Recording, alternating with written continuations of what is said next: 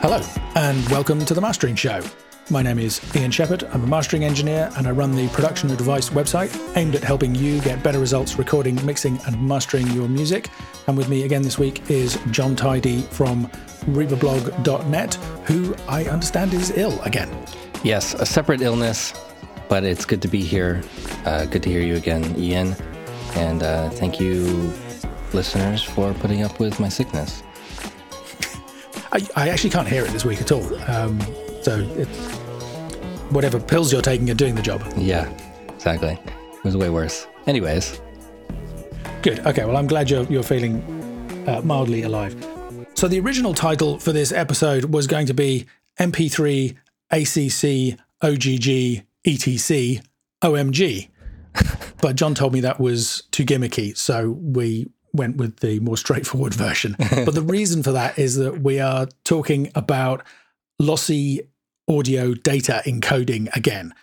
And I said that very carefully because I'm going to try and be very careful not to refer to it as lossy compression because of the potential confusion between the different types of compression. There's data compression, crunching numbers to make smaller file sizes for streaming and to go on portable media players. And there's dynamic compression uh, using compressors where you're controlling the loud and soft passages of the audio. And we did a whole episode on that already. That was episode 36. So if all of that sounds confusing because you've just picked this uh, show out of the, the ether, then head back and maybe listen to that one first. Because if nothing else, it's got a really bizarre analogy in it to try and explain the difference. Um, so you might be asking, well, why do we need another show on lossy data encoding? And the answer is because of some tests that I've been doing recently that I thought I found them interesting. I thought you guys would find them interesting as well. Um, we'll come to that in a minute and also tell you how to, to do those tests yourself. But briefly, those acronyms that I was talking about, you have MP3, which is, I think, the oldest popular uh, lossy data encoding algorithm. um, oh, that's a real mouthful, isn't it? one for music, yeah. JPEG is probably older than than uh, MP3s for lossy encoding, but other than that, you you don't really think about other than video or you know audio, video, and images. You don't really think about lossy encoding. Are PDFs lossless? I'm not even sure. Well, PDFs can be PDFs contain images which can be JPEGs or they can be PNGs which are lossless. So, and actually, I mean, you mentioned JPEGs. Even older, than the first kind of lossy data compression thing that I know about was a GIF. Um, and the funny thing is that GIFs were like used to be the only thing that you could use online because they only had 256 colors, so they were tiny. And then JPEGs came along and blew them out of the water, and now they've come back again Yeah. and they're animated. Um, but um, yeah, so so all of these uh, codecs are data formats that do the same for audio as as GIF and JPEGs do for images. Um, and yeah, I think MP3 is well, MP3 is the oldest one that's been in popular use. There were it's a subset of the MPEG algorithm, and MPEG two is used on DVDs. Um, but I think it's slightly more primitive than that. The three in it refers to layer three or something. It, it all gets very dull, and I lose interest to be honest. But, um, AAC, which is what is used in iTunes uh, by Apple, is more advanced than MP3s. You get better results at the same or lower data rates, and actually, you get better results overall, in my opinion. Uh, and then you have OGG, which is used by Spotify, which I've never kind of done a real head to head comparison of these formats. And actually, we'll see in a little while why that probably doesn't make much sense. But my personal preference has has been for AAC, which is used by iTunes, rather than the streams that Spotify uh, supplies. But that's probably not based on anything sensible. Do, you- do you have any instinct about that, Jon, or, you, or do you just not care? I used to really care. I used to only use FLAC for a couple of years. I, I would I would rip my CDs as FLAC uh, Mhm. because then it's lossless. Um, but it was MP3 before that, and I could hear some of the differences in some situations, or where it was just clearly bad. And uh, and and now I just stream everything on uh, Apple Music, and I don't care. It, it's the convenience. It's the not having to load a CD. It's all those things like having my library or anything that I'm interested in hearing instantly on my phone or computer. Uh, that that's better than everything. I don't I don't care anymore. Too old. I agree, although the tests that I'm going to start talking about in a second maybe have changed my mind ever so slightly. I mean, one thing that I will say is that the the AAC files that you get from iTunes, I think, are 256 kilobits per second, and I think the premium stream on Spotify is 320 kilobits per second.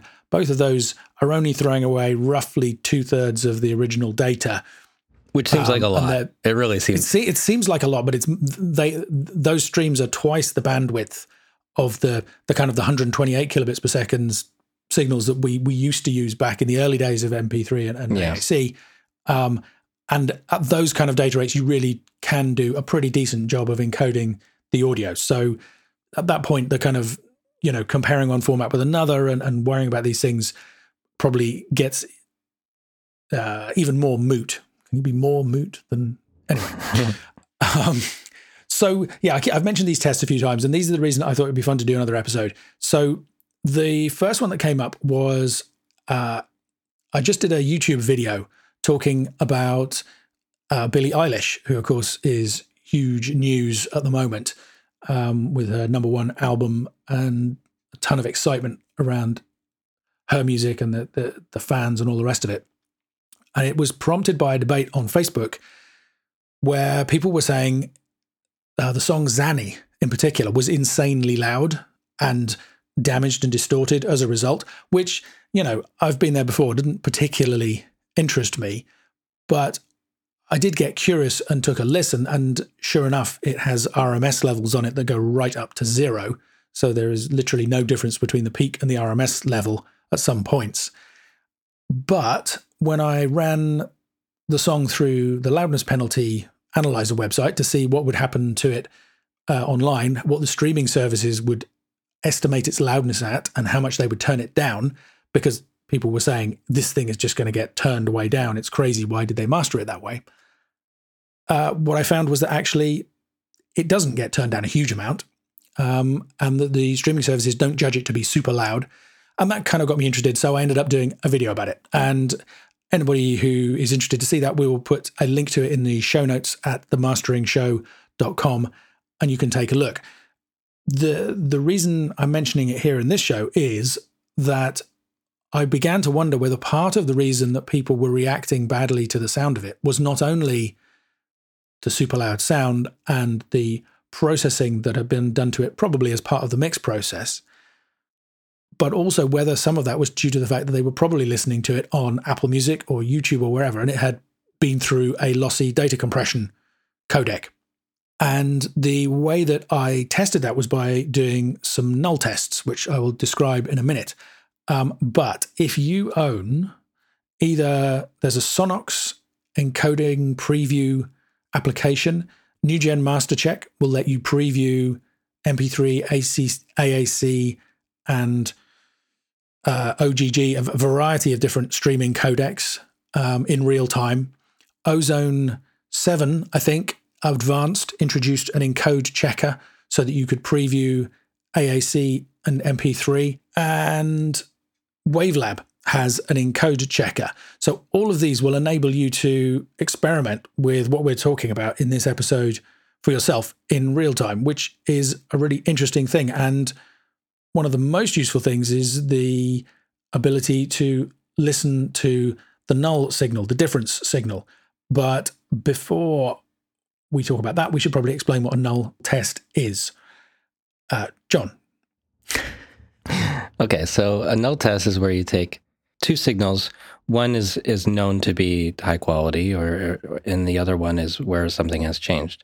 And so, an, a common one would be um, in a mixing situation, this is often where where someone has sent uh, two files and they're they don't have labels done right, and you import them, and you don't know if if they're supposed to be left and right signals or if they're supposed to be if it's a duplicate of the same thing, and so you play both together and you polarity invert one of them, so the waves go down instead of up.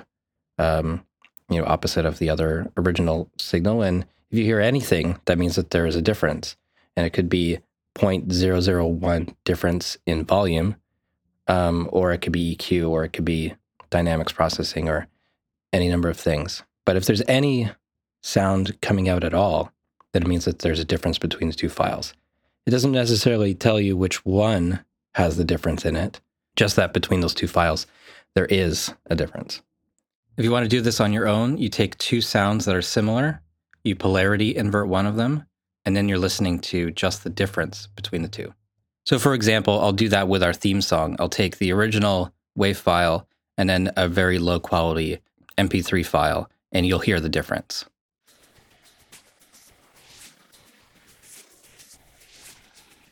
Exactly, because the MP3 encoding, all of these lossy encoding systems work by basically slicing the audio up into a lot of different frequency bands, maybe 30 or 60 different frequency bands, and then trying to decide which of those are the most important.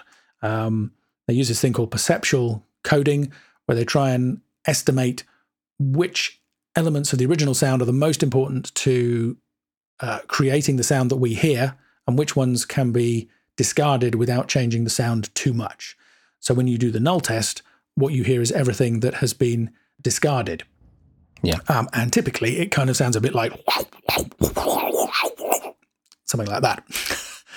um, and yeah, that was an excellent description of how this works, Jon. The only thing I would say for anybody trying to do this is you need to be careful that the two files that you're testing are perfectly time aligned. Yeah. Even a sample off can ruin it. Exactly. Um, even a sample difference, uh, yeah, can you'll then hear something that isn't because there's a genuine difference between the two files. Um, it's because you've got this little sample offset because now the waves aren't perfectly cancelling out. Um, and just to kind of make sure it's completely clear, if you have two files that are identical, let's to use Jon's example, say you have two files that are labeled differently and you're not sure if they're supposed to be the same or not. If you polarity invert one of them, flip the phase um, is another way to say that, and play it back simultaneously to the original, and there's no signal at all, meaning the digital meters read absolutely nothing, uh, then you can be sure that they're absolutely identical, um, and you can use whichever one you like. So it's a, a really powerful technique for investigating whether two things are the same or different. And you can get an idea, if you're careful, of the kind of thing you might be listening for. So, just for example, if you listen to the null signal, the difference signal uh, between the two files, and you just hear tiny little trebly, that kind of stuff, then you know that one of the files has slightly more or slightly less treble than the other, or potentially both. if you imagine an EQ curve where you've got a dip at 5K and a boost at 10K, um, the dip is on one version of the file and the boost is on the other. When you null test those two files against each other, you will hear both sets of differences. So you'll hear a bit of activity at 5K and 10K, but you've got no way of knowing which file that difference applied to. And that's the thing that you have to be careful with. Uh, just because you've proved something is different doesn't necessarily mean that it's better or worse. However, in the case of testing lossy data encoding, we can be absolutely sure that the encoded file is not as good as the original because by definition, the original has all of the information, the encoded file has less information, therefore it is inferior. Whether it's audibly inferior or not is another interesting question. So, if you want to do the kind of thing that I did with the Billie Eilish video, where you're comparing the encoded version of a file with the original, you can use one of these tools, or you can do a testing code and line them up in your DAW and flick between them yourself. And it's a really interesting experiment. So, the first thing I'm going to talk about that it reveals is you're actually fairly unlikely to be a problem. When a codec does the encoding, the filtering to split the audio signal up into all those discrete frequency bands and then analyze them, decide which ones to throw away, inevitably causes changes in the waveform. Uh, you put all of this heavy duty filtering on, and most people know if you've ever tried putting a low cut filter, for example, on a piece of audio that was already peaking at zero, you will start to see peaks above zero. Um, That's because the shape of the waveform has been changed because of the processing involved in the filter and the phase changes that it causes. It changes the peak level. That's not necessarily a problem when the file is encoded because the encoded file, it's not strictly speaking floating point as is used in our uh, digital audio workstations, but it's, uh, I guess, a, a, slightly crude form of floating point, if you like. Certainly, it's possible to encode files that have peak levels above zero and decode them safely without causing any clipping. But most decoders currently will clip the file immediately that it's decoded. So you decode the file in floating point, which retains the peak information, but then uh, for convenience and processing speed and to avoid problems further down the line, many decoders will immediately clip the signal. Now, I don't have confirmation of this, but I'm pretty confident that iTunes is one of the few decoders that doesn't do that. Um, but I'm also fairly confident that Spotify is one that does that. Um, there are two reasons for that. One is the the guidelines that they give on the website for supplying audio, which we'll come back to in a minute. And the other one is this test that I did. So I played back the Billie Eilish song in the video twice. I recorded it from Spotify once without normalization. So the song played at full volume. I had the volume control all the way up. Then I played it back again with normalization which reduced the level by a few dBs because the song was a little bit louder than their reference level. Now, if all of that had happened without causing any clipping anywhere, you would expect those two uh, versions of the song to null out completely, apart from maybe some very, very low level hiss, because they would be identical. That's not what happened. What I actually got was clicky, gritty distortion in the null signal. So the, the music cancelled out completely, and you can hear these kind of spiky, uh, unpleasant clipping distortion effects.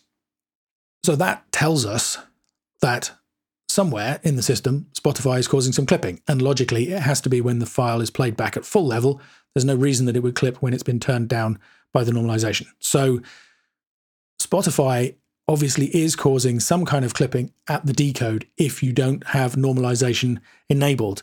That sounds like quite a nerdy point to make. Of course, normalization is the process of just turning down loud songs so that we don't get blasted by loud ones, and it comes enabled by default in Spotify.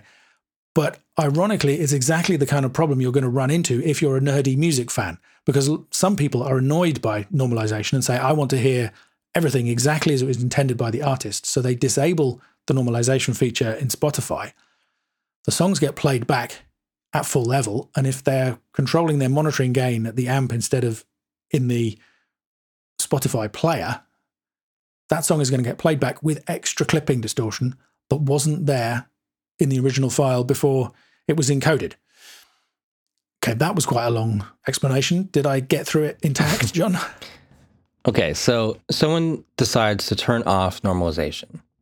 A song is playing that is very loud or it's prone to these sorts of uh, intersample peaking because of decoding or lossy encoding.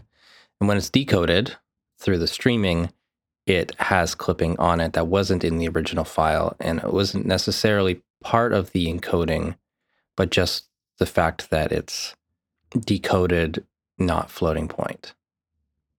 Is that correct? That's correct. I think actually it probably is decoded floating point, but then they immediately reduce it to fixed bit depth. So I'm not sure whether that would be 16 or 24 bit. But yes, uh, the decoder is uh, taking the decoded signal and uh, flattening it down to a fixed bit depth. And that causes clipping um, in some cases. Um, so that's effect number one that people need to be aware of. And we've, we've talked about that before, but I think it's worth bringing that up again. Yeah, sloppage room was your term for it, wasn't it? Something like that, yeah. My analogy was if you have a coffee cup, you can't fill it up right to the top, um, like right to the edge of the cup because you need room for cream and sugar. You need room for stirring it. You need room for it to wobble around as you're carrying it to your desk. So um, the same thing goes with mastering music. Leave a little bit of room. Uh, you can master it it could still be loud. It could still be, you know, powerful. All these things. Leave one dB or so for encoding for streaming playback, both for yeah. encoding it as a lossy format and for playing it back without adding clipping. And I don't think there's any difference on playback in terms of loudness. You know, doing it that way, you know, rather than you know having it clipped and sounding terrible, having artifacts in it and playing it back like that. Absolutely it's gross. Yeah, I mean, and, and that's the other point that I, that I mentioned earlier is on the one hand, you've got a test like this, which seems to show that this clipping can happen in Spotify if you have normalization disabled. Then you also have the guidelines that they released fairly recently, kind of suggesting best practices for uploading music to the system. And one of those recommendations is that you keep the peak levels exactly to minus one true peak or below. The really interesting thing is that they say that if your music is going to be louder and they use the reference point of minus 14, but I think uh, that's a fairly conservative estimate. But certainly, if the music is pushing up to kind of minus 12, minus 10 LUFS, uh, then they recommend that you leave 2 dBs of peak headroom to make absolutely sure that none of this uh, clipping on decode can happen.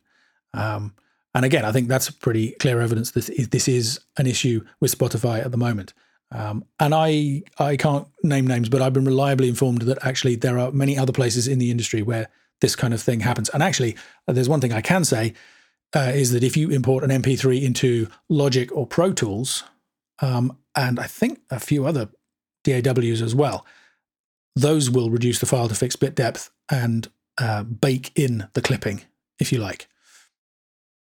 So that's the first point. The second part of the experiment that you can do, the second uh, bit of the null test, is to listen carefully to that, to the encoding artifacts, to the kind of noises that you uh, you get, and that uh, you can do with an, a null test, or if you have NUGEN or Ozone, they both have a button in the interface that you can click to listen to the null test in real time. Uh, it won't reveal any clipping because all of their processing is done at floating point, um, but you can listen to the encoding artifacts. And that's a pretty ear opening exercise in my experience because, you know, most people, you listen to the original file, you listen to the encoded file, you think, yeah, that's pretty good. The fascinating thing, I think, is when you've listened to the null test for a while, then if you start flicking between the unencoded and the encoded stream, suddenly you start to be able to hear the the artifacts much more clearly in the encoded stream. And we we all know about the kind of the uh, swirling electronic birdies um, of poor MP3 compression. Uh, you know that kind of the, the, slightly metallic quality to the top end, um, and yeah, this kind of kind of thing that happens. Um, but the more modern codecs, especially AAC and OGG that are used by Spotify and Apple, uh, are much less susceptible to those kind of blatant problems. Um, and what you hear instead, well, the, the, the one that surprised me most was the extent to which the stereo width is reduced. So, you know, anybody can do this test. You take your take an audio file, encode it with an audio format of your choosing. Um, make it easy on yourself. Go for a fairly low bit rate, like maybe 128 kilobits per second to start with. Then just line them up in a DAW and flick between them and listen to the stereo width. Uh, and this is the second example recently that kind of caught my attention and has gave me the idea for this episode. Is that I had just mastered a kind of an indie rock concept album, really, with ludicrous amounts of reverb. I mean, fantastically ludicrous. It was kind of these amazing, kind of spacey, floaty vocals at certain points, and just this kind of cloud of space that kind of hung around. You know, it was one of those things where the, the vocalist would sing a word and it would kind of hang there for seconds. It was like it had been performed in a cathedral or something. Uh, and you run that through 128 kilobit per second AAC or OGG stream, and you can just hear the image narrow as you go from one to the other. You know that kind of the, the outer phase stuff that kind of makes you feel like maybe sounds are coming from outside of the speakers that just gets eaten alive by these codecs. And that's it makes sense. That's because most music, you know, guitar, bass, drums, mono pan straight down the middle. That's the important stuff. That's what the codecs prioritize first. Um, what I found is if you step it down to a kind of a 96 kilobits per second stream, which is what typically is used on mobile devices, if you're listening to Apple Music or Spotify on the go on a phone, it's it's extreme. It's almost like they've hit a mono button. It doesn't literally happen without. If you if you have a, an instrument that's clearly panned left or right, it will retain most of that information. But in terms of the reverb and the space around the sounds and all the rest of it, it just completely collapses into the center. It's it's a really fascinating test. You lose a lot of the the side signal, I think. Exactly. Yes. Um, yeah. It's it's almost like you'd kind of converted to mid and side or sum and difference. Um, and we did a show on this topic as well, which will melt your brains if you want to listen to it. We'll put the uh, link in the show notes. Um, yeah, it's almost like somebody has just kind of pulled down a fader in the sides, to be honest.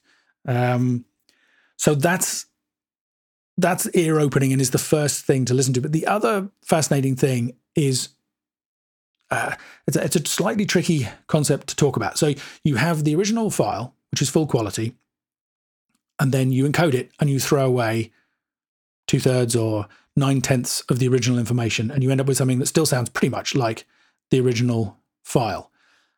But when you listen to the difference signal and kind of really tune in to what it sounds like and then flick between those two, when you hear the encoded signal, it's basically like hearing the original signal plus the distortion of the difference signal.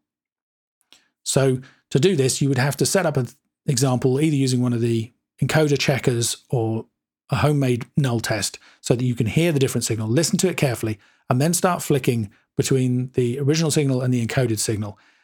And my experience is the encoded signal starts to sound like the original plus the distortion of the different signal, which seems to kind of fly against what I was saying earlier about you not being able to tell from a null test where the problem is. But it's actually literally true. Even though the different signal is the result of taking something away, the final result is like adding distortion to the original signal. And because we know which one is right, we can say with confidence that that's exactly what's happening. Running it through the encoder and decoding it is adding a substantial amount of distortion to the signal. And when you start to hear it that way, again, it's really enlightening to, you know, I had not thought about it in that way until fairly recently. Um, and maybe there are people listening going, well, duh, obviously. Um, but I think it's it's an interesting way of testing these uh, algorithms and trying to tune into what they're doing, and it it really does change your perspective on whether a lossy encoded stream is good enough or not. Did that make any sense? It's a bit confusing. I get it, but it is a bit confusing. It's really hard to do without uh, without drawing pictures. Um, the distortion that's added is is there because things are taken away. Correct. I don't know, like like using um, a Photoshop tool to remove the background, and you get the little fuzzy things, or like around the hair and things like that, where you can't make a selection correctly, that sort of thing. Actually, that's a great example. Yes, the slightly jagged edges that you get around things. So yeah, you've taken something away from the image and you've introduced distortion to what's left. Yeah. Great way of putting it. I should have said that. it's like if you have a, a, a grayscale with with a thousand values between black and white, and you replace it with a grayscale that's 50 levels between white and black. But the foreground is still the same in front of it. You're going to notice something. Yeah, I mean, I think actually we could go back to if we think about JPEG encoding because everybody knows about those kind of the, the funny little ripply edges that you get around uh, the edges of sh- sharp edges in a JPEG. When you image, save a copy you, of a copy of a copy, especially when you do that, yeah. So you're adding distortion to the image, and you end up with something that looks like the final result, but it's just adding distortion, and that's what's happening to the audio. You start off with the lossy stuff, and it's adding all this kind of mulchy, swirly stuff and crushing up the the stereo image and uh, possibly adding clipping distortion, all all the rest of it. It's just adding distortion into the signal. I'm going to go slightly off topic, but that reminds me of uh, a lot of the AI produced images that I've seen. And mm-hmm. there's always that sort of like really nasty, like blurry, sort of distorted part to the image. And I always wonder if that is that is what the machine learned from. And so it produces that because you, you know, probably feed it a, a whole bunch of images that are probably JPEGs and probably lossy and have all these little artifacts in them. And then does it produce something with those artifacts or is is it just because we see the result as a low quality JPEG that looks like that? Or is it the result, the inevitable conclusion of kind of combining the different aspects, the kind of the different, if it's got a sort of a blob of one image and a blob of another and it's building them together? That's, that's interesting. I have no idea. There's probably somebody at Google who could tell us the answer to that. I, I love those sort of things where you can um, you draw a happy face and it fills it in with sort of like a kind of like a, a painting or even photorealistic version of that face, but it's horrifying because it's it's like it's AI generated and it's just like, you know, taking thousands of images and putting them together into a, a thing that resembles what you drew. It's horrifying. I hate it, but I love it. it, it it's so disgusting to look at. I think we're going to have to edit this. I think we're going to have to edit this out because I think you've just invented the next million dollar plugin. Imagine having a plugin that would do that for audio. You give an AI, uh, give the plugin an AI, you play it a ton of, or it's just grabs, pulls in a load of audio off of the internet. Then you feed it a sound, and it goes, "Oh, that sounds a little bit like this, so I'm going to do this to it." That would be a serious DSP mangling thing. yeah, that would be that'd be nuts. I can't even imagine what it would look like or sound like. I mean, I can't, but I'd like to try. I've got, anyway, I've got some pretty nasty stuff for uh, mangling audio. Yeah, but it's it's somehow nicer with. I mean, one of the nice things about the AI images is that you're not in control of them, isn't it? It's like it's just this kind of wild. It's like some insane genius sort of splattering photographs at a canvas. I, I saw something yesterday. It was uh, like a webcam of a person's face and as they as they move their mouth and stuff an ai generated image of buildings is produced that matches the facial expressions. Oh you're going to have to link me up with that. And we're probably going to have to put it in the show notes. I saw one i'm i don't have a link for this but i'm pretty sure it was uh it just put kind of little sharp faces of animals with sharp teeth all over things. It's kind of whenever it saw you know, kind of slightly triangular shapes in the original image. So you, would have a picture of a person and they would just have all these little animal heads with biting. Or maybe that was a nightmare I had. anyway, the the Google DeepMind things are are often like that. Um, yeah, very psychedelic, weird stuff. I I now want to hear the audio equivalent quite badly. um, Okay, so all of this is deeply confusing and possibly not coming across via speech on a podcast. The good news is that that's okay because actually it's pretty easy to avoid all of this stuff. And if you've been paying attention, you'll already know what the rules are. A couple of people kind of commented on this in depth analysis that I did of the Billie Eilish song. And I, I felt in the comments that I had to explain that that's not what I do when I'm mastering. Um, you know it's it's a useful way of explaining to somebody what's happening and to demonstrating to them why things might sound the way that they sound.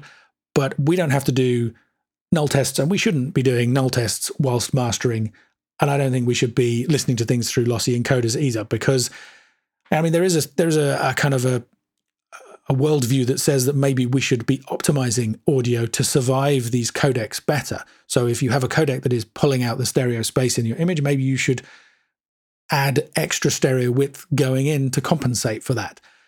There's a certain amount of logic to that. And I think if a client particularly requested it, I don't see any reason why you shouldn't do that. But the reality is, we don't know what's going to happen to our audio when it gets out there in the world. We don't know what data rate it's going to be compress that. So do, do, you optimize the stereo width for 128 kilobits per second or for 256 kilobits per second or for 96 kilobits per second? Um, there's also I haven't had a chance to look into this, but somebody uh, emailed me just recently commenting that they had two versions of the same song and they'd used different limiters to try and uh, achieve the final loudness. And they preferred one of them. But when they put the signal through uh, an encoding checker to see how the encoded streams would sound, they changed their opinion. They the, their opinion about which one sounded better swapped when listening to the encoded versions. What do you do in that situation? Do you optimize for, well, my answer is always that you optimize for the lossless version. That's the master. Um, all of these lossy data encoded versions are just byproducts. And, and I think they're temporary. You know, they'll be around for another five, maybe 10 years, and then everything will be lossless and there'll be nothing but a, a distant memory. Thank goodness. Um, but so yeah, personally, I don't think optimizing for these codecs makes much sense, but it I do think it's good to be aware of them and to understand how they work, if only so that we can talk to our clients sensibly about them. If you want to avoid these problems yourself, Jon already mentioned rule number one, which is to keep your true peak levels uh, to minus one or less. Uh, that's not a guarantee, but it is a good rule of thumb. The True peak level gives you some idea of what might happen after encoding, um, and the minus one gives you a little bit of extra sloppage room for uh, lower data rates. The other thing to do is to keep your overall loudness within sane limits. The harder you push the overall loudness of the signal up against the limiter or the clipper or whatever it is that you're processing you're using to control the peak level, the denser the audio signal gets and the harder it is for the encoder to do a good job. As always, you don't want to be too dynamic. That's almost as bad as being not dynamic enough. But finding that perfect balance that we've talked about many times in the show, luckily, all of these codecs were designed by testing them on real music. So they have been optimized to make real music sound great. And a lot of the testing and optimization went on in the early 90s when the loudness wars had not hit the levels that they did around the year 2000. So if you have your dynamics balanced and in the sweet spot, there's a good chance the codec is going to be able to do a great job of encoding it and you're going to get great results. Did I miss anything? No, I don't think so. Moderate loudness, Peaks no higher than minus one true peak. There you go. Nice and simple. Nice and easy. Do you think that Billie Eilish song actually was too dynamic in, in the, you know, between the verse and the chorus? Well, it's interest. That, that's a really good question. Um, it's a very interesting effect on, on studio monitors. That effect when it comes into the the chorus, I guess I would call it, is like 3D and it's extremely uncomfortable, but very cool at the same time. It, it's like when you're, if, if you've ever been in a car which has massive subs and like everything's just blown out because of the amount of bass, it's that, but at any level. That I I don't think I've heard that in in kind of like a studio recording. I've only heard that on playback where it sounds like, you know, too much bass or you know, it sounds weird, but I don't know. Well, so there's there's two different eh, two different questions there, right? You said, do you do you think do I think the dynamic contrast between the verse and the chorus is too much? So I'm going to put a pin in that and come back to it in a second. Um, and then there's the effect you're talking about. I mean, there's yes, there's actually a ton of processing happening in the uh, in Xanny when the bass comes in. So the the voice has some kind of it's almost like an auto pan effect. It kind of flutters from side to side in the stereo image, mm-hmm. and there's some clipping distortion in there on the bass and the voice, and it's kind of timed. You're exactly right, so that it feels as though it's the bass that's blowing the thing out. Um, it's, I mean, it's like an amplitude kind of, modulator, modulator, I think. Yeah, exactly. Um, and I have heard that kind of, well, not so much the amplitude modulation, but I have heard that kind of the clipping, the kind of blowing out effect, um, but usually in much more aggressive genres or in stuff where the loudness has been pushed to insane levels. But spoiler alert for the video, actually the loudness of this, I don't think is insane. It is really loud, and it's probably a couple of dBs louder than I would have chosen to master it. But everybody knows that I'm an extremist. um, you know, it's it's it would be perfectly possible to do a clean master of that track at that loudness if that was the goal. And the fascinating thing is that after releasing the video, a few people got in touch with me and said, "Oh, hey, here are some interviews with uh, Finneas, who is Billie's brother, who co-wrote and recorded and engineered mm-hmm. the album with her."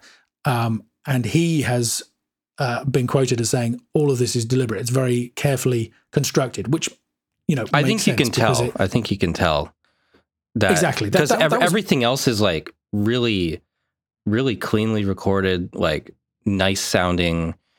It, it's got like a interesting vibe, like like you can tell that they're really talented and they're very meticulous about how they do things, but it, it's just so different.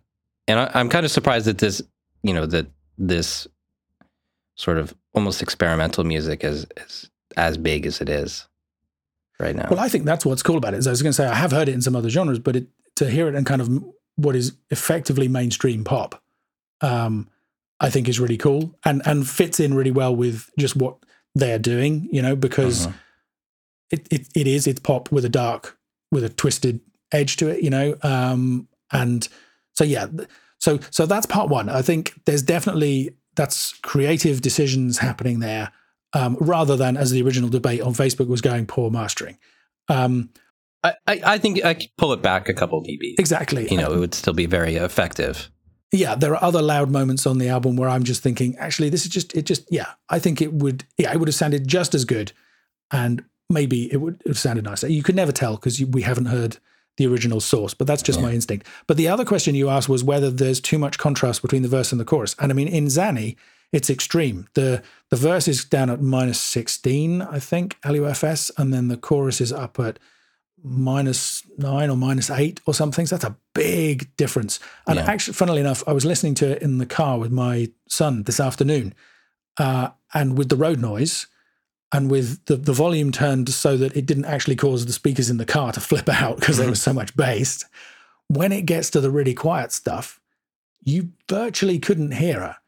Um, now, it kind of didn't matter because you knew that it was there and that's the effect that they're going for. But again, I wonder whether maybe if they if they had just moderated that slightly, there'd been a little less contrast.